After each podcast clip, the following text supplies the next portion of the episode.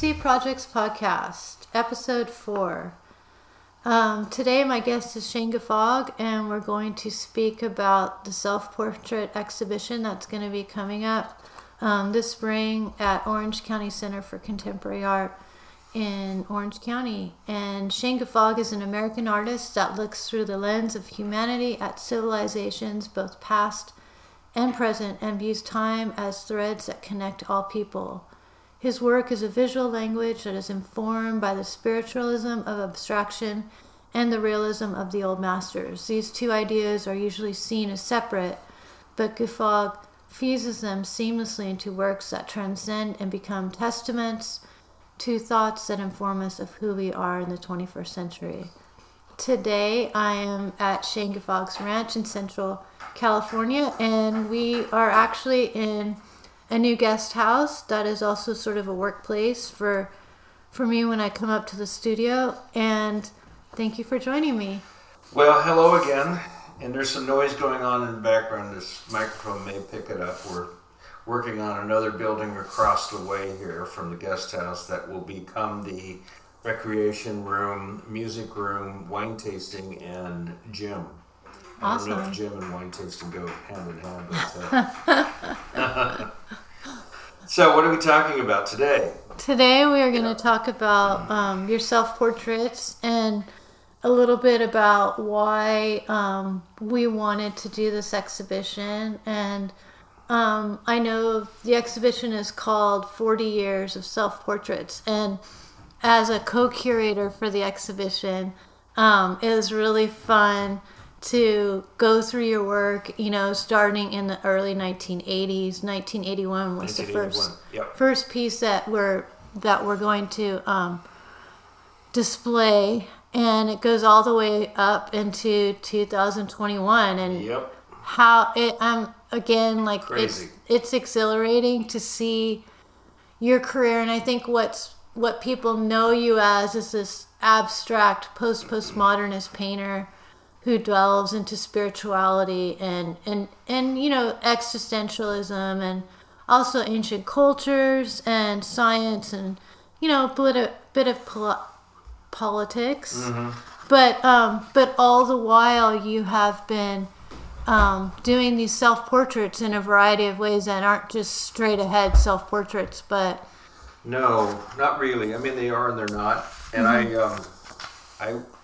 I got inspired to start doing self-portraits after seeing a whole bunch of Rembrandts in Europe in the summer of 1980, and they were just so beautiful, and it's like, you know, he's speaking to us 300 some odd years later, and you get to see him happy and exploring his youth, and then getting married and really happy, and then the loss of his wife, and the loss of a number of children, and then the loss of his wife, and then his bankruptcy. Mm-hmm. And he stares directly out at us with great humility. And you see the pain in his face. He's not trying to glamorize himself. Mm-hmm. And they were just so profound to me. And I every chance I have, I always go see Rembrandts, always. And so that's what got me going back in the day. And the first painting of this show, excuse me, is a painting that Rembrandt did. I think he was in his 40s, and he had gone bankrupt, and they auctioned off all of his belongings in Amsterdam. Mm-hmm. And there was also a law passed that he couldn't sell his own paintings anymore. Oh, my gosh. Yeah, which forced his son to become his art dealer. They didn't have the gallery system that they do now. And so but they didn't say anything about the etchings, and so he cranked out those etchings, and he sold those, and that's how he was able to stay alive, from what I understand. Mm-hmm. But so this painting that he did, he collected a lot of clothing and fabrics. Mm-hmm. From around the world. Mm-hmm. And so once they sold off his home, he had to move to what's called the ghettos, which is basically, it means a Jewish neighborhood, the original meaning. Right. And so he kept doing portraits, but the commissions stopped. He wasn't getting any more commissions. His career was tainted. He had started painting more with his fingers and with a palette knife, and the flesh tones that he was painting, they were no longer so much of an illusion as representing a physical metaphoric reality. They were so physical that they were a metaphor for life itself, not an illusion of life, in my view. And so you see throughout his whole career, in the very beginning, he was very studied and the surfaces were very fine. And towards the end there, he's painting with a palette knife, or he's painting with his fingers. Mm-hmm. And they were considered unfinished, they were considered raw. Okay. But they were loaded with emotions. How interesting. So we really get to see what he was feeling. Mm-hmm. And so I started off, my first self-portrait in this show is a painting he did after he lost everything. Okay. And what he did is he dressed himself up as an Italian, a wealthy Italian banker, right? Mm-hmm. Or a nobleman. Mm-hmm. And he posed in front of a mirror with such confidence, as if he was defying the world, defying this new label that had just been placed on him. And he's saying to the world, I am Rembrandt. Okay. The money doesn't matter. The success doesn't matter. What matters is the integrity of my soul. I love it. And that's what I got from that painting. Uh-huh. So I decided that was going to be my starting place. And I painted my 18-year-old face into that painting. Oddly enough, I didn't get the measurements right on the canvas. I didn't have a whole lot of options around here. Mm-hmm. So the left hand is cut off on the painting I did. Rembrandt's it's not, but my left hand, years later, I end up losing my index finger. Mm-hmm. And I thought, God, it's almost prophetic that I didn't paint my left hand. Yeah. And then later on, as you'll see in the exhibition, it becomes a prominent image for me, almost a symbolic image of my identity. Mm-hmm. So that was the first painting. And I was really playing around a lot with imagining myself as, mm-hmm. like in a different time period. And then there's a painting in there where I painted myself as an old man at the age of 92. Mm-hmm. And because it was a strange event, and I was upstairs painting the first painting, the mm-hmm. Rembrandt painting, mm-hmm. and I heard this, it was like 2 a.m, and I heard this sound behind me, and I turned around, and there was this ghostly image of this person standing there watching me, and it scared me. And we spoke telepathically without words, and he said, "Don't worry, everything's fine." Mm-hmm. I said, "Well, who are you? How'd you get in here?" He said, "I'm you." Oh my gosh. I came back to see the beginning moment of this. Oh my gosh. So it shook me so much that I couldn't sort of get rid of the image, the imprint of this image. And so I ended up doing a painting of this person, but almost as if it was a Rembrandt painting. Mm-hmm. Yeah. And then it cuts to Dali-esque self-portraiture. Mm-hmm. Where there's a landscape where there's a little miniature model of Rembrandt pointing a big finger at this sculpture, and the sculpture is yet to be unveiled. It's like it's got plaster over it, and underneath it is a human being, mm-hmm. and that's me. Yeah. And I've yet to be unveiled. And so it goes through like that. What I really I'm excited about, for viewers seeing the show, guests and visitors, and is that it's not just straight ahead portraits. It's much more than that. And I know artists in the past, old masters, have said that every painting is autobiographical, mm-hmm. and mm-hmm. I think it's really true. Mm-hmm. And also, you'll see I'm just chewing my way through art history. There's a mm-hmm. series of drawings that I do that are very much inspired by Matisse's line drawings. Yeah. And then there's a moment where I'm playing around with Cubism, the idea mm-hmm. of Cubism, Picasso.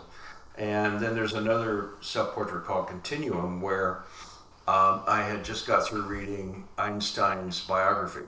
Okay. And the idea of time and space and the theories of relativity, so on, so on, so forth. And so I paint myself in there as coming forward in time, and then the furthest point back, I'm a real person, but as I come forward in time, I become abstract and become almost a cubist painting. I love that painting. So I'm playing around with fun things like that, mm-hmm.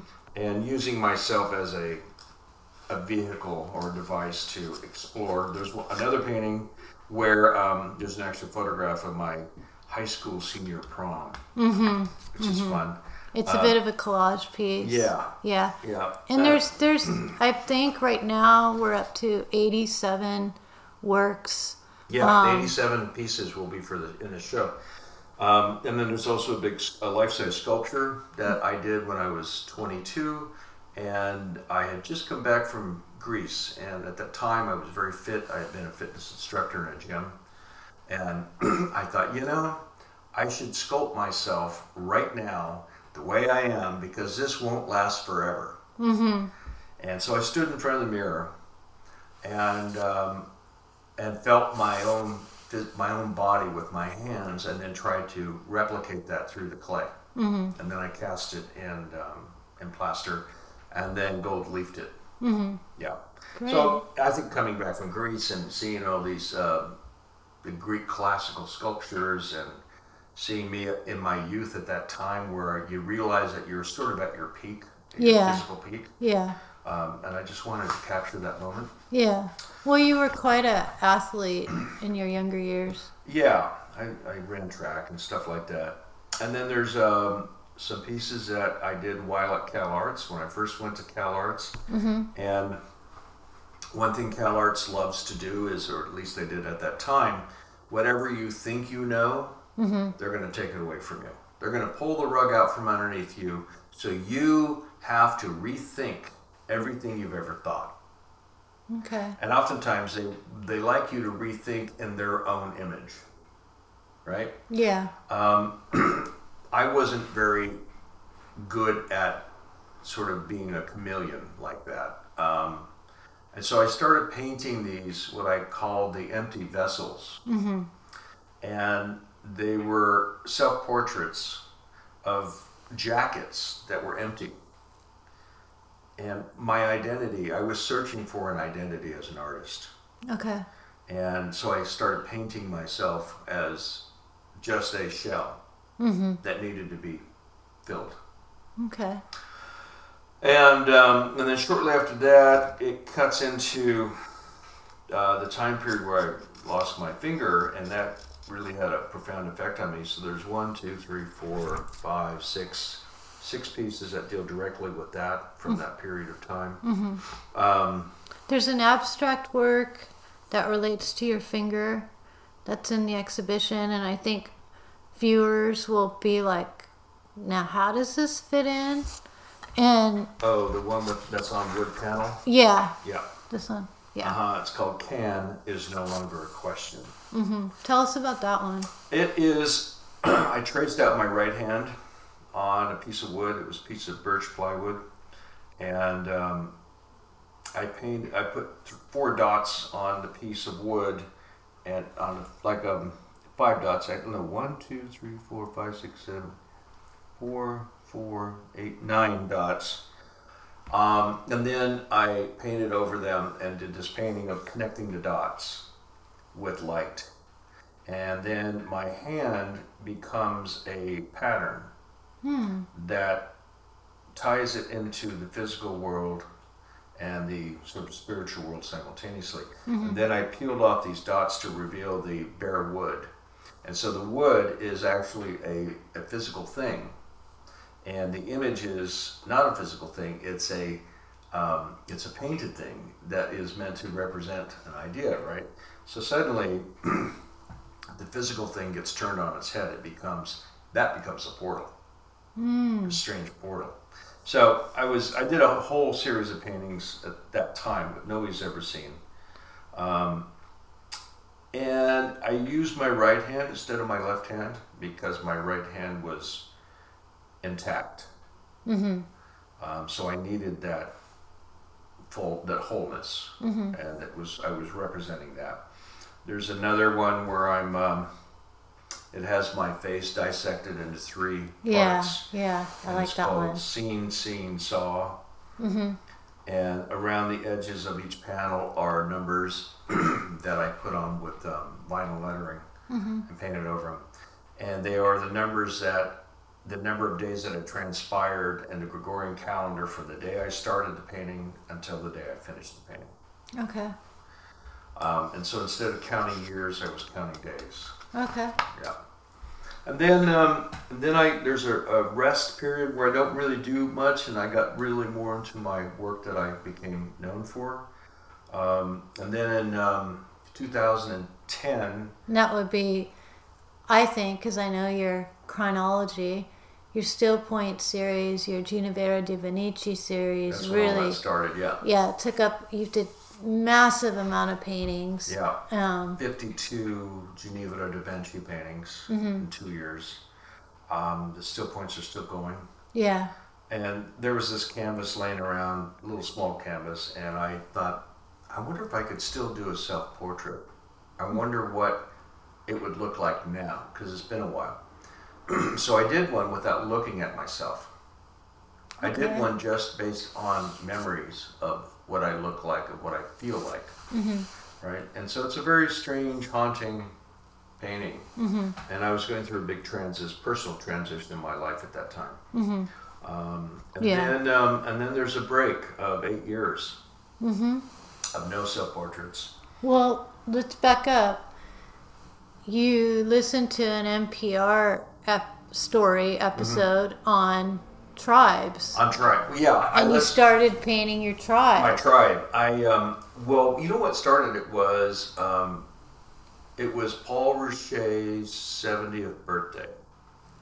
And I thought, I want to do a portrait of him for his birthday, because I did a portrait of him for his 50th birthday. Mm. And I thought it would be nice to do another one for him for his 70th birthday, which I did. Profile. And I enjoyed doing it so much.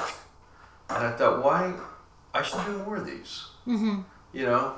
And then I heard this story on NPR News. They were talking about that most people don't have more than 150 people in their lives. Mm-hmm. And that when indigenous tribes or primates, when their group gets up to 150, they split off and form a new group. Mm-hmm. And that we're all hardwired that way. Very few people have more than 150 people they can call friends. Mm-hmm. And so that got me thinking about my 150 people. Okay. And who are they? Mm-hmm. And then I realized that would be the ultimate self-portrait, really. Yeah, for sure. So I started doing these portraits of all my friends and family and stuff, and I'm still doing them. And I think I'm up to about 70 now, so I have another 80 to go. And I've been doing them for 7 or 8 years. Mm-hmm. You know, some people have passed away since I started it, but their other portraits are. I'm not going to show those, but what it did do was got me thinking about self-portraiture again. Mm-hmm. And then in, 2018,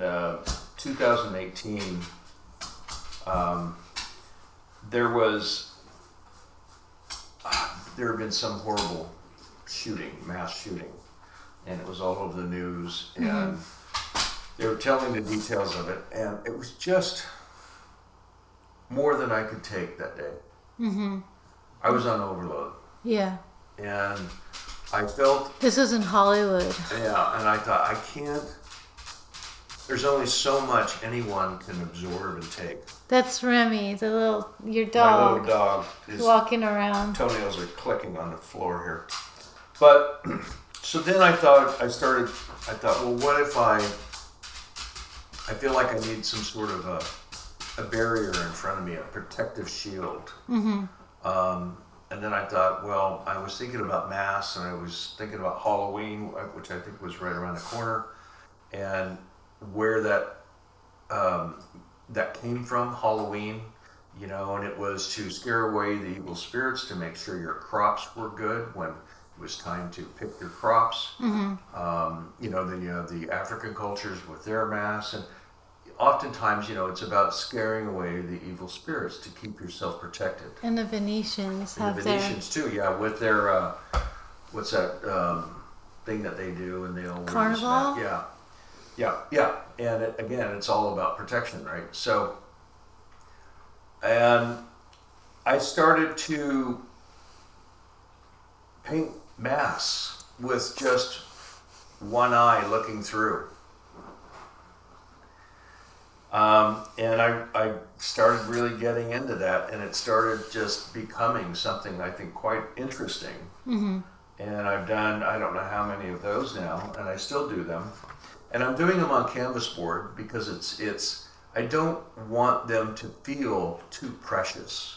Well, and they're not big, they're small, no, they're intimate small pieces. And, yeah, and when I say small, they're 9 by 12 or 11 by 14 or... Yeah, the smallest is 7 by 5. Yeah, 7 by 5, yeah. And so I'm enjoying, I shouldn't say fun is the right word, but it gives me a freedom mm-hmm. to just sit down and paint mm-hmm. without thinking, oh, it's got to be this, got to be that. Oftentimes I just grab a pen or a pencil and start doodling mm-hmm. on these canvas boards and see what comes out.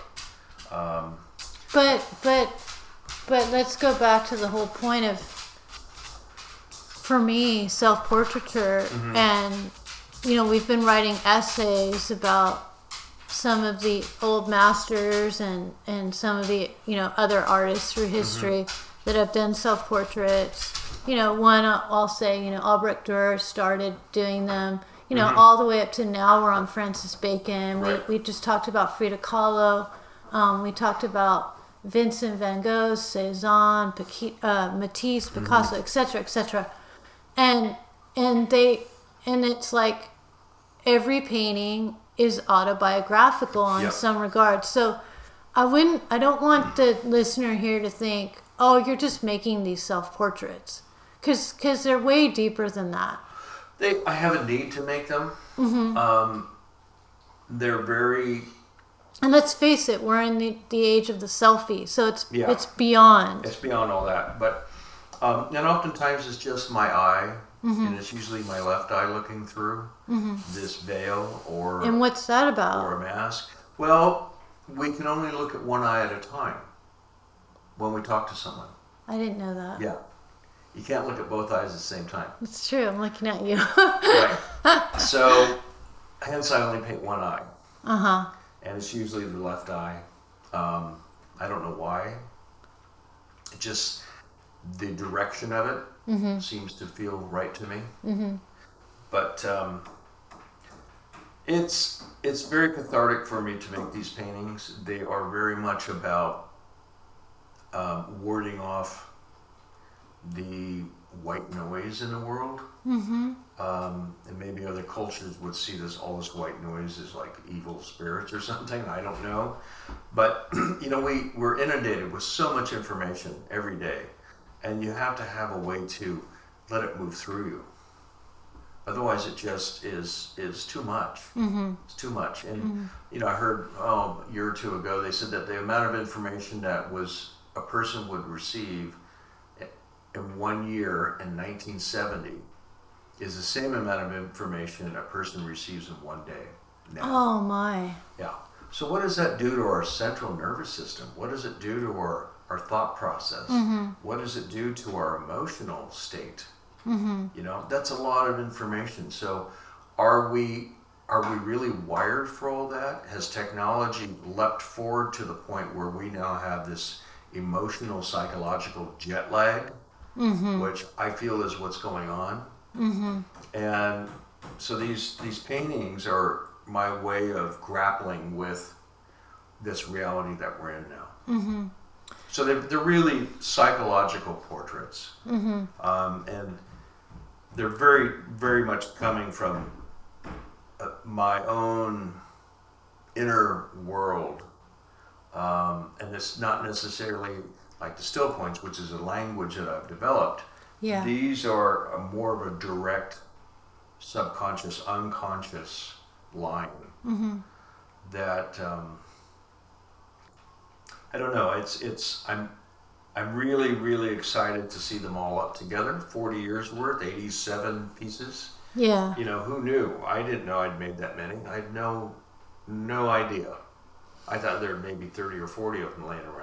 Yeah, and we've actually selected. We've selected, yeah. So there's actually more than that. I know, it's crazy. I want to draw your attention, though, to something that happened this morning. I've been working with your son mm-hmm. on the exhibition a little bit, and he's been helping me catalog the pieces and things like that, and he was, as your son, he said, I'm really kind of shocked at these portraits. Mm. And I said, why? And he said, well, it's really interesting to see my dad like this. I mean, some of these portraits are quite delicate and intellectual, and then some of them are just like haunting and scary and yeah. just really intense. Yeah. And he said to me, what do you think that's all about? And I said, I think it's how we perceive ourselves from, mm-hmm. you know, from time to time or year to year. We all go through these cycles, and it's sort of the deeper dialogue. Mm-hmm. What do you have to say about that? Yeah, I think so.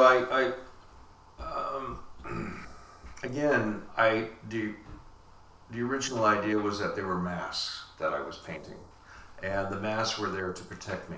Mm-hmm. And I could peer through them, and nobody would know that it's me looking through. Mm-hmm. Because it's just my eye peeping through, like a peephole. Right? Okay. And there is one painting called The Peephole. Yeah. Which I actually did a little knockoff of a Holbein painting, and then painted it as if there's a hole cut out in the canvas, trompe l'oeil. But so you know, and I also get to have fun with art history. Mm-hmm. Yeah. But yeah, I think some of them are pretty provocative. Yeah. Some of them are a little unnerving. Mm-hmm. I'm not doing that on purpose. It's just what keeps happening. And there's one called The Duality of Space and Time. Yeah. And I started. You like that one too. Yeah. I started it like a half an hour before New Year's Eve, and I finished it half an hour after New Year's Eve. Oh, that's cool. So hence the duality. Uh-huh. Yeah. That's cool. Just little fun things like that. There's another one. Let's see here. I'm looking through them now. What do you want, like, so we've been working on this essay series, which mm-hmm. I really love, because we're going through art history, and I'm asking you questions about the artist's work and about your work and the influences and things mm-hmm. like that. And I think it really shares a great deal of information, because mm-hmm. you know, in my era, being a child of the 60s, I think of portraiture as Andy Warhol. Mm-hmm. You know, he's made a huge impact. Andy Warhol, Francis Bacon a little bit, but what do you want the viewer to take from this exhibition? What do you want them to leave feeling or hoping? I think that, well, again, I don't want to be too verbal about it, mm-hmm. But I always feel that the artist's job is to take these journeys, these emotional journeys, and bring back your findings. And these are my findings about my own psyche. Mm-hmm. And how the world is affecting me. Mm-hmm. How I have seen myself within the context of the ending of the 20th century, the beginning of the 21st century. And I think that's, you know, it's really a portrait of my psychological state as it has been manifesting through my physical mm-hmm. form. Mm-hmm. and through time. Mm-hmm. That's fantastic. But I gotta ask you this question. Mm-hmm. Do you... Vincent van Gogh wrote furiously. Right. And he painted Do you think this would have helped him, you know, to know, like, his paintings, his writings, he was pouring himself out there, mm-hmm. and we wrote about his work. But what you just said, I mean, it's almost like I feel Vincent van Gogh wanted the same thing. Mm-hmm. I agree. Do you agree? Sure, I totally agree. I think Picasso was doing this, very similar thing. I think Rembrandt was doing a very similar thing. It is about understanding our place in time, mm-hmm. and our place as a human being, our place as a living creature on this planet. We don't know what happens when we die. Mm-hmm. There's lots of speculation. There's lots been written about it, but nobody really, really, really knows. Mm-hmm. We do know that when we're alive, we have this thing called a life force, mm-hmm. Or soul. We do know that our thoughts can be quite powerful, mm-hmm. that they can manifest our reality. Mm-hmm. So there's things that we know, there's a lot that we don't know. Mm-hmm. And I'm always grappling with the things we don't know. And this is my way of grappling with it, mm-hmm. of getting me through the day. Yeah. And, we're raised to have a certain belief system. I don't care what culture you're from. Mm-hmm. And you're raised to have certain, there's things that you celebrate. Maybe it's a birthday, maybe it's Christmas, maybe it's Hanukkah, maybe mm-hmm. it's whatever. But this is all based on, ancient traditions, which is all based on our place on this planet, mm-hmm. and how we have interacted. And, Christmas Day is the winter solstice is December 22nd. And the sun stays at the lowest point in the sky for 3 days. Mm-hmm. And on December 25th, it's reborn. The sun is born. Mm-hmm. And it was that was the day that the Egyptians celebrated the birth of Ra. Mm-hmm. And Constantinople, the Emperor Constantine, was, he was a great believer in the Egyptian sun god Ra. So mm-hmm. he transferred that date. Mm-hmm. And we now celebrate it with something else. But it's really based on our existence on this planet. As an artist, you write a lot. Every day you start your day writing mm-hmm. journals, diary, thoughts, everything you're thinking about, everything you're seeking or exploring or discovering. How do these portraits different than writing for you? That's really interesting. I think that it's a pure language for me, mm-hmm. Because it is about, especially with these portraits, I can really play with color. Mm-hmm. I mm-hmm. can, and I'm often going straight from the tube. I'm layering the paint on. I'm sometimes I do glazing, sometimes I don't. I use different techniques that are available. Whatever I want to do, I don't have any boundaries for myself, any borders. It's just like, and that sometimes is harder than going in to make an abstract painting, because with the abstraction, I know what the borders are. Mm-hmm. With these, I don't know. Mm-hmm. And there's another painting here called "The Verdict and Prophecy of Spring," and I did that the day Robert Mueller announced he'd come to a verdict. Mm-hmm. And it was also the beginning of spring. Mm-hmm. So it becomes a time marker. Yeah. In that sense. Yeah. And it was my way of dealing with both the information that was about ready to rock the world or not, mm-hmm. and the changing of the seasons, which happens regardless of what we think and what we do. Yeah. Yeah. It's bigger than us. Yeah. So that was my way of balancing that moment. Mm-hmm. Within myself. Mm. Yeah. Thank you so much. Thank you. I think it's lunchtime. Yeah. Thank you so much for joining me today and sharing about the exhibition, 40 Years of Self-Portraiture. And my goal is to have this exhibition travel. And You're sending that message out there. Yes. There you go. I like it. All right. That's what I mean. It's your thoughts that are going to manifest that reality. Yeah. Thank you. I want everybody to see the show. So yes. Thank you very much. Stay tuned. Thank you so much, Shane. Okay. Ciao. Ciao.